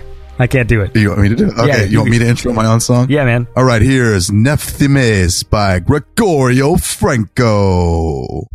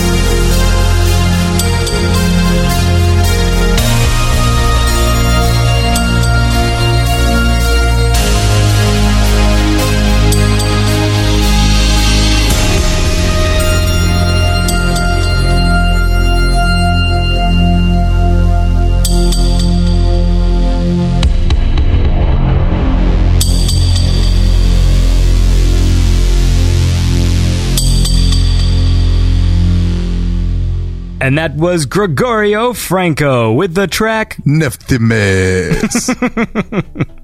And we're back with Gregorio Franco right now, who's just informed me that he watched the movie Runaways. Or is it Runaway or Runaways? Runaway. Singular. Runaway. And it's amazing because it's one of those awesome 80s movies where the poster art has nothing to do. Like, the poster art makes it seem like you're going to be watching some Tom Selleck, like, Terminator movie. Well, yeah, he's got like he's wearing this outfit that looks like his body is one giant like of glove. Mm-hmm. It's like got these weird pads on the side, but Yeah. they're like obviously repurposed baseball pads or something. He's got this gun, but he never actually used the gun until like it's like a, a way way later point in the movie, and it's not even his gun. That's Gene Simmons' gun. What I love about that film is they treat it as like, oh, it's like this techno thriller, like technology or whatever. And then the opening scene is like the robot was so low tech and terrible. Yeah, it's like a it's like literally like it was like a box on wheels that like It was a box. All the robots in that movie are like little boxes or Like the spiders. Wasn't there like the spider ones yeah, at the boxes and spiders, Yeah. like the spiders that inject poison and then blow up. Yeah. you know, like there's a, okay, all those all those little robots, especially the robot that lives with Tom Selleck at his house. It looks like my tape deck slash record player on wheels, right? It was that 80s. thing, right? Yeah, it looks like a giant tape deck tower on wheels. It's amazing. In the first scene, they have to. The new lady cop goes out with Tom Selleck in a helicopter, and apparently he hates heights. That's mm-hmm. like a big thing. Character development. Yeah, exactly. They go out to the middle of this cornfield. There's like a, I don't know, there's like some weird harvested corn robot that's like run amok on the loose in this cornfield. And they go in Oh! a fucking, This, yeah. this is the movie where the box is holding the fucking revolver, right? yes. And it shoots the guy and like and like the and it clearly can't operate the thing. Like they try and make it seem like it's scary, and it's like, how did that thing even pick up the gun? no, that's the one where he goes in the house because there's a baby in the house, right? That's the one where he goes in the house and the robot like is trying to shoot him. and Gene Simmons is absolutely terrible. this is surprising. Terrible in but in like a really good way. Mm-hmm. He's overacting so much, and he's just got this scowl, like someone just killed his dog throughout the whole movie, and he just talks all ridiculous, and uh, it's. I've great. never ever been able to handle the texture of his hair. Oh man, yeah, it's weird. It's eternally distracting for me. Like whenever that guy is on screen or whatever, I just look at the hair and go like, "What is that?" It was like Carbone from Goodfellas. But that dude's hilarious looking. Yeah, but it's like that, but like bigger. He's also in uh, the Wedding Singer, and like he's like one of the friends. I think he's in that one. Yeah, and he just looks hilariously awesome like because his hair is just like this perfect little like kind of mini fro thing yeah, it's awesome. yeah Now I want to watch Goodfellas, man. well it's a, it's a good movie Love that movie. But we should talk about horror movies. well this is where you can just take over because like i uh i guess i'm gonna turn into a bad halloween host Ah. you know, but i thought about it today because I knew this would come up. Because I don't really like horror films. But I figured out the reason because I'm like, okay, I don't seem to get what other people get from like slasher films and stuff because I don't find them fun. Like I'm just sort of I, I they always depress me when they're over. But yet I can watch like you know Evil Dead or things like that, and and there's a plenty of really gory violence, but it's sort of like over the top and kind of fun and funny. And so I'm thinking in my head like, well, why is it funny in this movie, but in this movie I don't like it.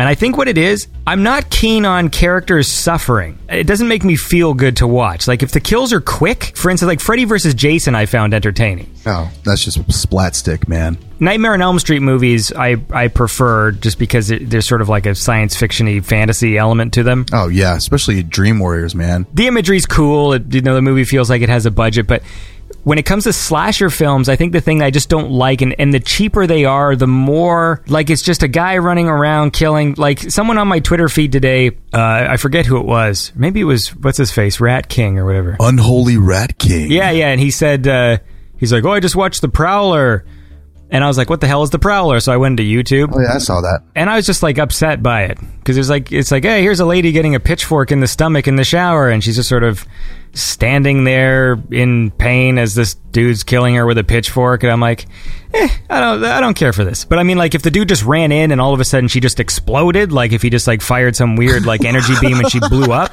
it would be more entertaining because it's like ah like I just don't like seeing people suffering. Like it, it upsets me. Oh, sorry, I had this image of like an explosive pitchfork shooting out of a cannon. well see, well, see there you go like that that might have some sort like of a whole bathroom just exploding from this explosive pitchfork. Man. But, but you're a you're a horror guy, right? Oh yeah, I love the stuff. Well, how about this? Let's listen to a song, and then you can tell me your favorite uh, horror films. We'll count them down. We'll do the top ten. You want to do that? Top ten. Oh yeah. Gregorio Franco's favorite horror films. After we listen to this track, "Dimension of Pain" from Apocalypse Prime by Gregorio Franco.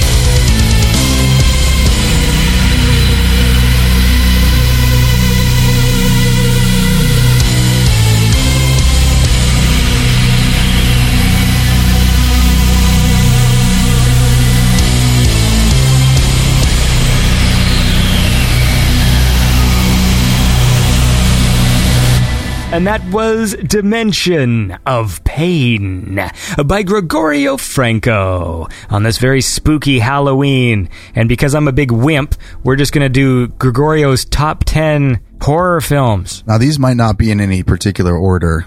You know, I can I can probably think of ten. I've got my favorites, of course. I've got like a I, I got like a million favorites, man. They're all I love them all. Top 10. You have to whittle it down to 10 now. I, I can do ten. I can definitely do ten. But we can start with like the ten range, and then just kind of get to like the favorite ones. I don't know, whatever. I'm just gonna say a bunch of awesome movies that I'm sure everyone, if they haven't watched, they have heard of, and if they haven't watched them, they need to fucking watch them immediately. Of course, I think my favorite one of all time has got to be The Thing. Easily my favorite. The ensemble cast is perfect. Every so often, I watch just the effects reel. Like I'll go on YouTube and just watch like the thing practical effects. So good, man. They're so cool. Like, and it's some of it's pretty upsetting. But like the scene where the dude's doing the defibrillator and then the dude's stomach like bites his hands off. Oh yeah, it's just rad. It's goofy as hell, but I I love it so much. A lot of that hasn't really aged well. Some of it has, but a lot of it kind of hasn't aged. Like I don't think that that particular thing aged pretty well. But when his head comes off and turns into that spider thing, Yes. that shit is rad. But even the hands one, I think the only real problem with the hands one is the hands were clearly ready to come off. You know, like it sort of just kind of bit his hands and then they just sort of like were already sort of severed to be pulled away from his arms. But it's very quick. True. But the stumps do look rad too. Yeah, anyway. So yeah, that's okay. I like that one. I'm gonna start talking about this dude's stumps, man. You know, movie has fucking gross stump scene that really I, I still find upsetting, even though I like the film, is The Fly. oh yeah, that is an awesome movie. God, when he fucking spits on that dude's hand and his leg. Oh, God, that's so. The movie's so gross. That's another one of my favorites. Yeah, in a gross way. That's got some of the most visceral body horror that I've seen. but it's such a good movie. Like, Yeah, man. Cronenberg is so good. and it's sad. Like the ending is actually like emotional, but the scene where he's like killing that dude is so upset. Well, I guess the dude doesn't even die, right? But it's like Yeah. it's so gross that scene. Ugh. Yeah, it's disgusting. It's not really a horror film in the true sense of the word. It's kind of like a classic monster movie, like a Frankenstein story or uh, or the Wolfman. You know, it's like a misunderstood character. You know, Mhm. in the end, you know, he only wanted like one thing, uh, but he had to die, or he just became a monster over the course of the over the course of the film. You know, Yeah. I think that's why there's so much emotion tacked on at the end of that film is because you always know he used to be just a normal guy. And also when he points the shotgun to his own head. I mean, like that's Yeah, that's true. I, I love that the movie ends right there. Like, I love, you know, when movies just understand, like, well, the story's over here. You know, it's just like starts rolling. it's like the end of like Karate. Kid. Like the denouement and uh, extra long outro after like the final whatever is like 10 minutes of standing around talking about feelings. yeah. Like I don't need that. Yeah, I just love when it's just the end. Yeah, it's the great. end. Over. Done. Next song. That's what I like. Uh, let's see. Oh, yeah, another Cronenberg film, man. Uh, Videodrome. It's a trip, man. That's a crazy ass movie. It's just, it's been a long time. Doesn't he like try to assassinate somebody and his hand turns into a gun and he's like trying to hide it? Yes. So that he can sneak into a thing and shoot somebody? Yeah, like a VHS tape. Oh, and he puts it in his stomach, right? Yeah. I have a really funny story about that movie, actually. I totally forgot about this until just now. This was like 11 years ago. I had met a girl, like I was out in public and, Ooh. uh, I don't know, I'd, I'd met a girl and I was like, hey, I think you're cool. We, we should, we should go watch a movie or something. And she was like, yeah. Look at you, Gregorio Franco, going around there picking up chicks. You know what's up. Uh, I, I did not, apparently, because, and I'll tell you why. Let's watch Videodrome. no, no, no. Yeah, I'll get into that. So I had never seen it, right? Oh, okay. I didn't know anything about this movie other than that I heard it was kind of scary. In Atlanta, we have a local video store that's called Videodrome. And I was like, I've never seen this, even though this place is named after this movie. I need to see this movie. And I talked to her. I was like, Hey, you want to see this movie? I haven't seen it. Have you heard anything about it? And she was like, No, I don't know anything about it. I said, Okay, well, let's watch it. So I rented the fucking thing, right? And I know that everyone out there who has already seen Videodrome is like just groaning or laughing right now because yeah, I bring I bring the fucking thing over. Uh, we have like popcorn or something, put it on, and we proceed to sit there in silence for the entire film. I was so embarrassed, but I couldn't turn it off because I was kind of interested in the movie. What was the scene that you think uh, sealed your fate that night? Uh, it was it, it was a whole thing, man. Pick one, like the like the torture snuff film or the handgun arm thing or like the VHS in the stomach or I don't know. Pick one. it, probably all of them together, and she probably thinks I am a fucking creepy serial killer person, which Yeah. in fact I am not. just clear that up. Yeah, uh, that's too I just, bad. I'm just a guy who made a very bad decision, and I've never spoken to her since. I'm waiting for the day where I accidentally run into her in public one one day. It'll probably be like ten years from now. Yeah. and we're both like, I don't know, 45 years old, and I'd be like, Hey, I'm really sorry that I didn't know what that movie was about. And she would be like, Who are you? Yeah. so yeah, that's my horrible story about Videodrome, and I'll never do that again. I will at least do my research now. Well, you don't need to, man. Right? You got a lady. Oh yeah, absolutely. But I still need to do my research. So I make sure that she knows that she likes it, that she likes stuff similar to that because she's important to me. Yeah, man, but man, you got lady at home, man. You don't gotta impress nobody. You just fucking eat all that food and fucking blah, blah, blah, blah. I don't know what character this is. I, I don't know, man, but it's tell me more. it's asshole guy.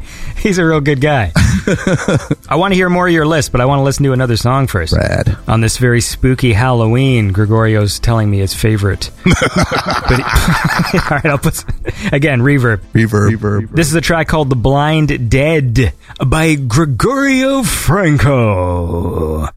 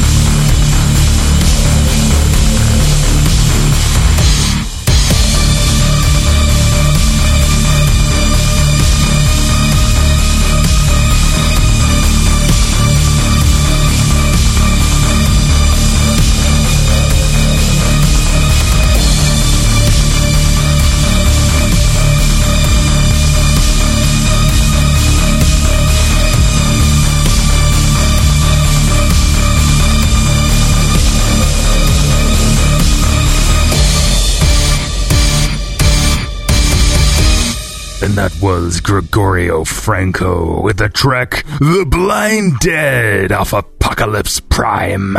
And I'm here.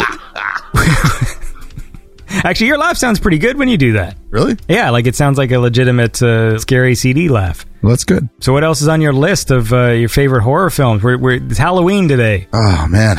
Um, or the Halloween show. Yes. Uh, American Werewolf in London is definitely up there. Now, that's one I've never actually watched the whole thing, but I have watched the transformation scenes. Oh, because it is the best. That tra- first transformation scene is one of the best transformation scenes. And all those practical effects, they just look so good, and it just looks so real and so visceral again. Like it's just, it's awesome. And another movie that ends on a sad note, like another like classic monster movie tale. I know that's one I need to see. I, sometimes I'll just watch 80s practical effects effects reels on YouTube, like just like top 10 practical effects or whatever. Inevitably, there's usually the, the werewolf in London. You want to know a freaking messed up one? Have you ever seen the movie In the Company of Wolves? I have not actually. That's got the weirdest wolf transformations in that film. Really upsetting. To transform into the wolf, the person will like rip their skin off. Whoa. So it's then the person's all like in muscle form, and then the wolf kind of like climbs out of their mouth, but then it's all muscle form. That sounds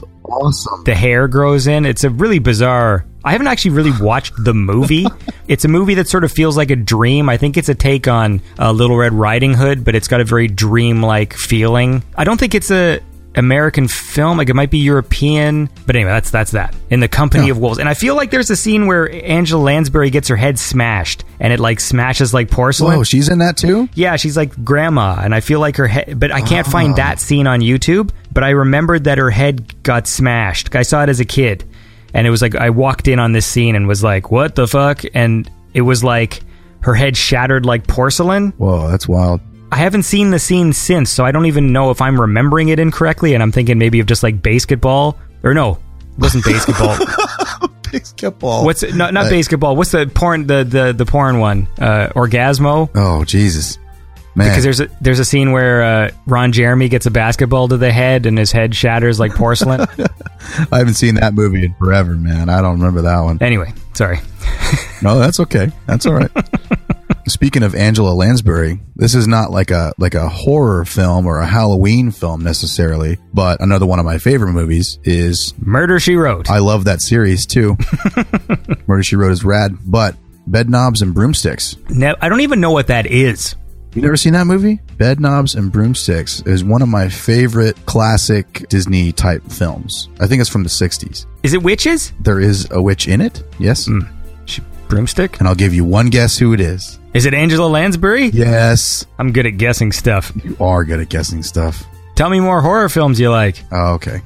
Um, it's not really a horror film. Also, I like to watch this one around Halloween though. Is uh, Monster Squad? Yeah, that's a 80s film. Yeah, love Monster Squad, man. And that's got some really good effects in it too. And also has uh, one of my favorite uh, werewolf characters in it too. It's uh, what's the what's his name? Uh, the guy that played Lazlo Hollyfeld in uh, Real Genius. He is the werewolf in Monster Squad. Shout out to Laszlo. Lazlo. Another one of my favorite 80s movies, Real Genius. What else you got? Return of the Living Dead is fucking incredible. I love that one. I put a That's the comedy one, right? yeah.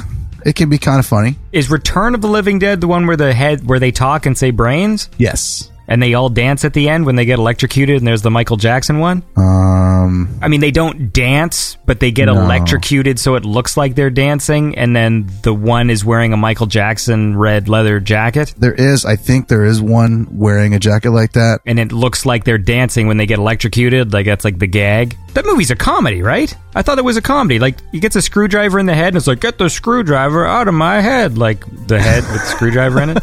I don't know if I remember that part. You like to take a little fucking puff before you watch films? No, I actually I don't use any drugs, man. I'm uh, free and clear, Ooh, fucking straight laced Gregorio Franco. except for all those cigarettes I smoke all the time. I was just saying because I know people like when they get all high and then watch a film and, and then I want to have a conversation with them about how good the movie was and they don't fucking remember anything and it's like what the fuck is the point of talking to you? so you're just calling me an idiot then? Hey everybody, this is Andy from the future interrupting this interview to let you guys know that the movie I am thinking of is Return of the Living Dead 2, which is why there is some confusion in this moment because I'm thinking of the sequel, which is much sillier than the movie that Gregorio is talking about, Return of the Living Dead, the first one. That's all. Back to the show. It's got a lot of a lot of comedy in it, but then there's a lot of good zombie stuff and body horror, and there's like some like kind of fucked up scenes in that too. When uh, when they're talking to uh, the zombie that's like cut off at the at the stomach, they're talking to that zombie in the morgue, and she's talking about how much it hurts to be dead, and they have to eat brains because it's the only thing that takes the pain away. That's a good movie. And then uh, there's another uh, one of my favorite actual like trying to be scary zombie films is uh, Zombie. The Italian horror film. Yeah, I've never watched any of those Italian. I feel like they would upset me. They look gross. Maybe it might, but uh, there's a lot of cool effects in it. Um, it's got that classic zombie feel to it. The soundtrack's amazing, and it's got the scene with the zombies fighting the shark underwater.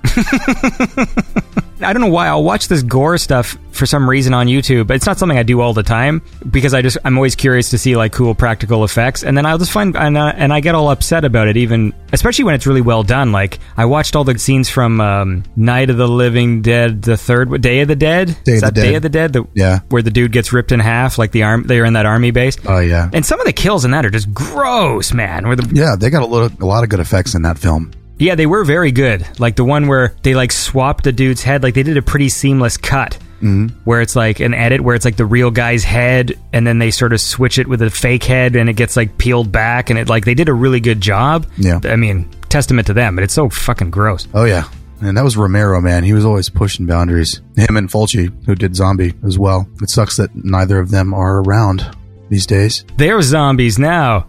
They left an amazing legacy. That's all I'll say. all right, the show's over. A legacy of terror. I like the original Night of Living Dead. Yeah, that's a good one. The uh, '60s one. Yeah. They're coming to get you, Barbara.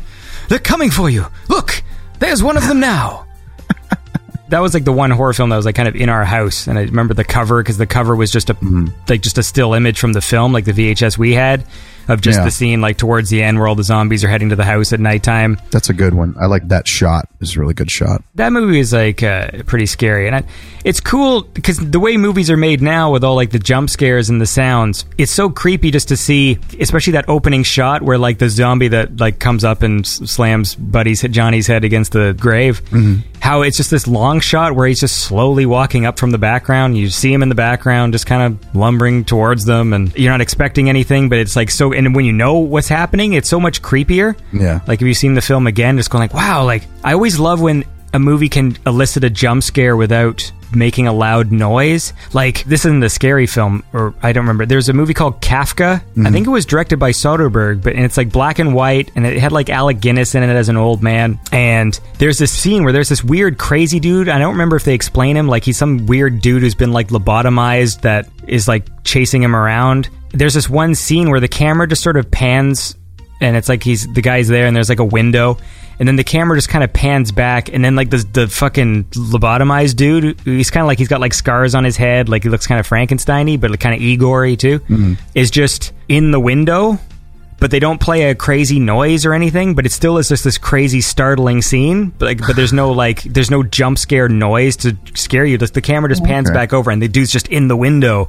and it just makes you go like holy shit and then he yells and smashes the window but after you realize he's there Uh, yes. and I just remember that scene like was just like whoa like that was fucking scary and the fucking you ever seen the film Mulholland Drive I have seen Mulholland Drive. It's the fucking movie. bum scene Oh, Jesus. where the guy tells the story about the bum behind the fucking store and then when they fucking walk back and then she i mean i think it's it's actually played by a woman mm-hmm. because it doesn't really play a loud noise it does play a noise but it's just she just looks so fucking freaky that that scene is just so scary like in the build up to it jarring. it's man. not a jump scare sound it's more of just like a like just like that sort of noise and then the Yeah. second it happens Oh, it's just fucking creepy, man. oh yeah man that scene's fucking creepy as shit Oh man, uh, another really creepy movie that was in at the same kind of time period as Night of the Living Dead that I really enjoyed was uh, The Last Man on Earth with Vincent Price. it's on amazon prime but i've never watched it It's a really good film. That particular story has been told a bunch of times. Is it like Omega Man? Like, is it It's from the same story. So Omega Man and I Am Legend, that Will Smith movie, um, it's all the same short story. But The Last Man on Earth was the first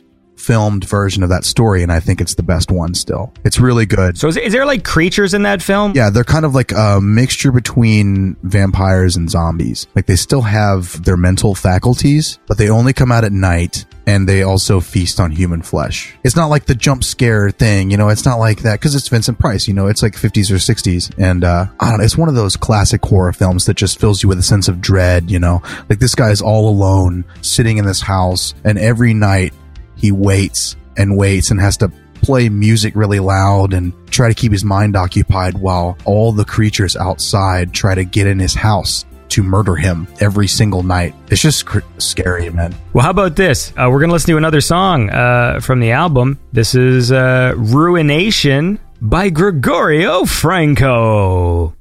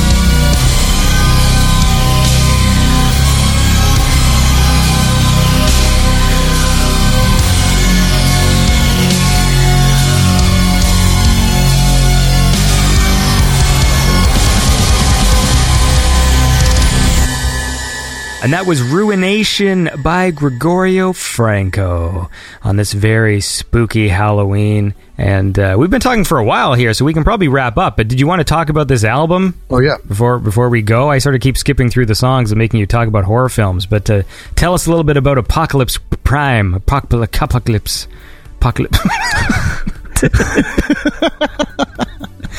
Andy is shutting down. ah, it's the newest one, man. It's uh, I think I put so much work into this album over the last uh, I don't know year, maybe a little bit uh, a little bit longer than that. Played uh, one of them on the the last show that I was on. The uh, the Void knows your name. That's on this new record as well. Okay, cool. That was one of the first tracks that I wrote for this one, and then over the course of the next year, I kind of crafted a different sound. Not so different as to stray away from the stuff that I was already producing, but it definitely has a heavier vibe to it. This release probably feels the most metal out of all of them. It's got that kind of attitude to it. Uh, a lot of distortion, a lot of uh, a lot of heavy riffs. I guess I kind of approached writing these songs in more of a metal kind of song structure type of way. You know, I would work on like a riff or two, then I would kind of write it out stream of consciousness style, and then go back and then cut out some parts or add a little bit here. And I spend a lot of time on these songs, and I'm really proud of them. I'm very proud of this release. I'm very happy with it, and I hope that people are happy with it too. Well, I'm very proud of you. Oh, buddy. I mean, Halloween.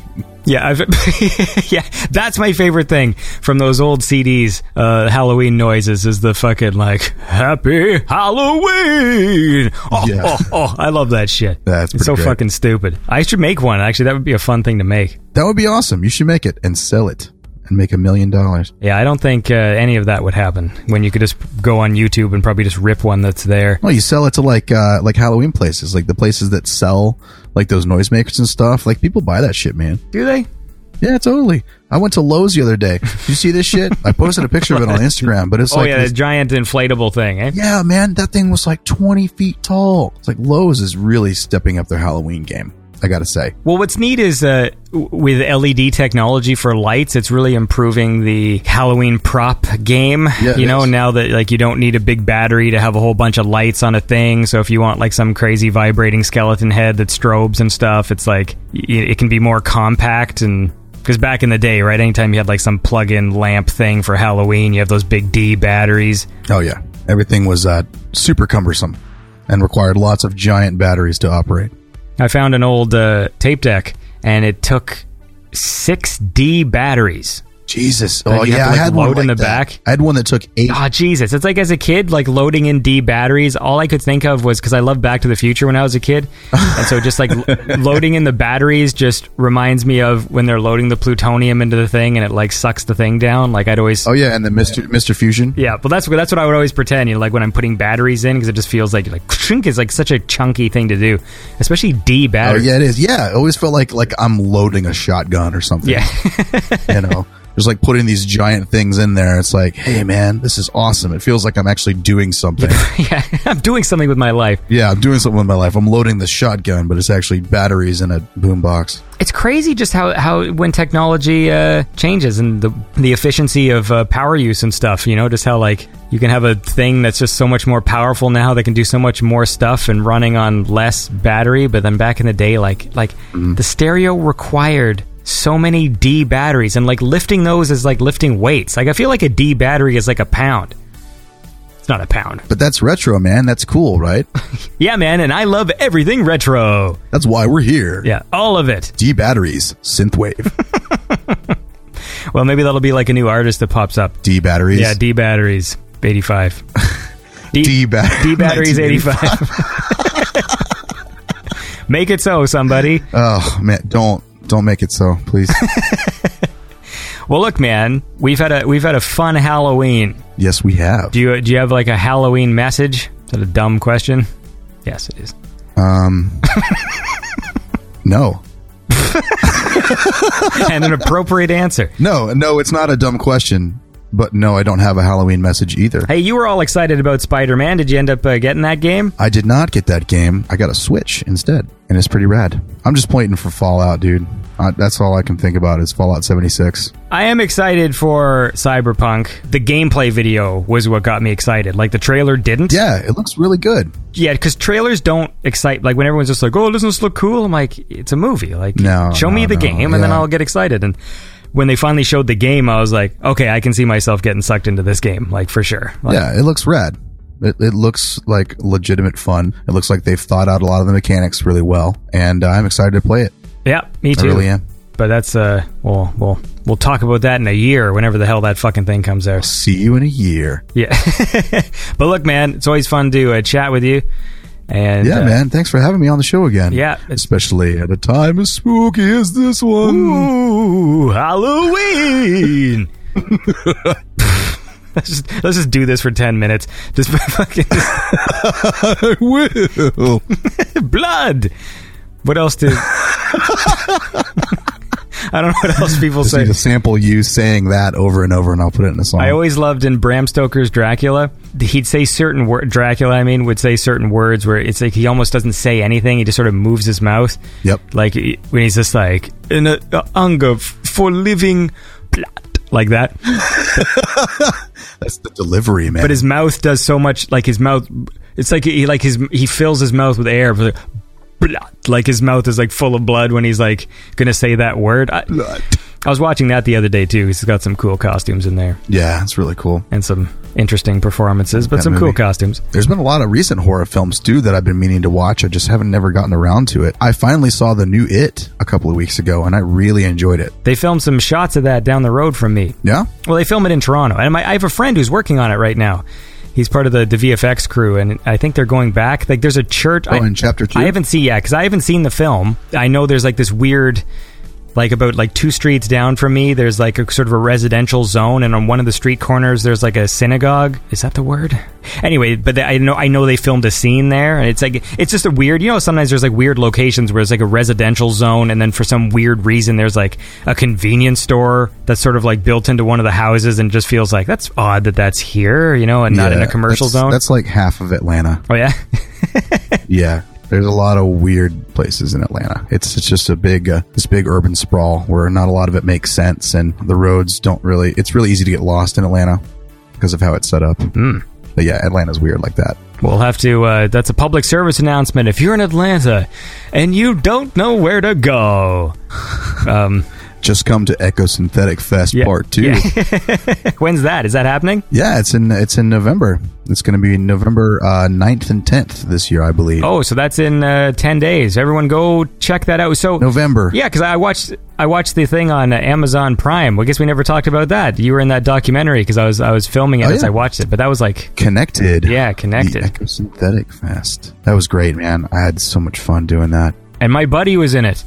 Uh, the back of his head, my old roommate, 'cause he was visiting Atlanta for a, another purpose, and he was like, he, he went there because he, he likes your music, so he's like, oh, I want to see Gregorio Franco. I'm like, that's cool. Sometimes the worlds al- align because like he's not an electronic music guy, but he he was more of like a punk like rock kind of dude but there's some artists in the, the synth scene that do stuff that sort of merge those worlds so that he likes that as well Yeah. That's very true. There's a lot of people out there living double lives, Andy. Yeah, man. Me too, buddy. I'm a lady. All right, man. Well, listen, you have, have a lovely Halloween. I will. All right, take care, dude. you too, man. All right, and that was my conversation with Gregorio Franco. It's time to say goodbye for this lovely uh, episode. Yeah, man. But look, thank you for uh, joining me for the wraparound. it's always a pleasure. yeah. I'm going to try avoid the joke this time. Thank you very much. Yes, loved it. I uh, bought Red Dead Redemption yesterday. Oh, God. Did ya? So does that mean you're going to take a break from doing the show? No. you know, with the support of so many wonderful people on Patreon, I cannot take a break because I owe it to them and I owe it to you. oh, my God. Yeah. Okay. But if I do take a break, I'll just say that the fucking site was hacked by Russians or something. Sorry, guys. The Russians hacked it. Uh, they're, they hack things, and uh, Or ju- or just come out as gay or something. That Yeah. just that makes everything. to pull a proper spacey, you have to do that when you do something wrong.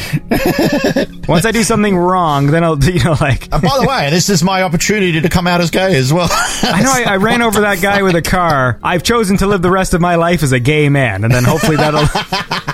hopefully everyone will uh, just back off the whole car crushing thing. Fucking great.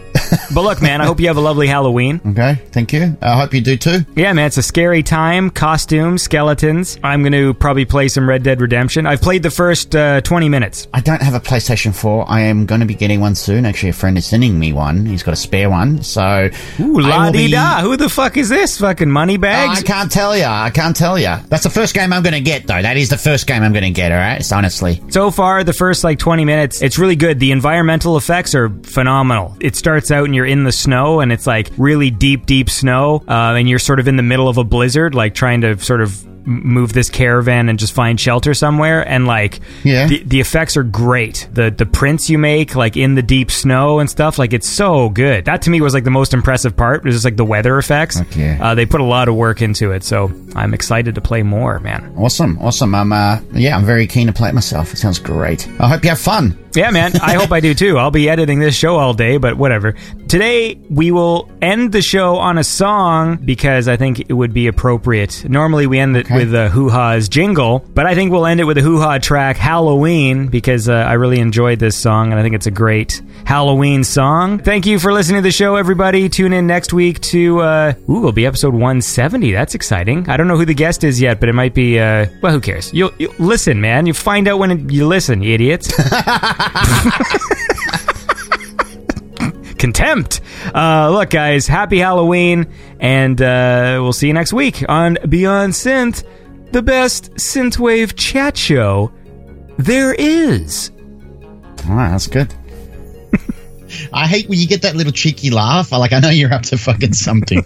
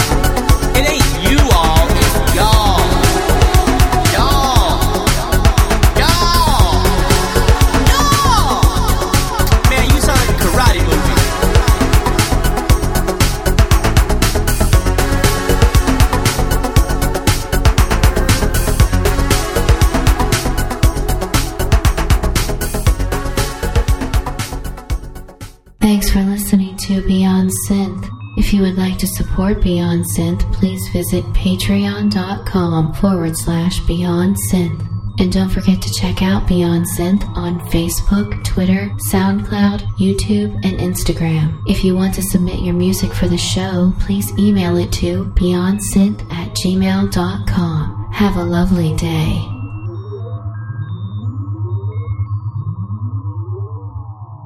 Ha ha ha ha ha!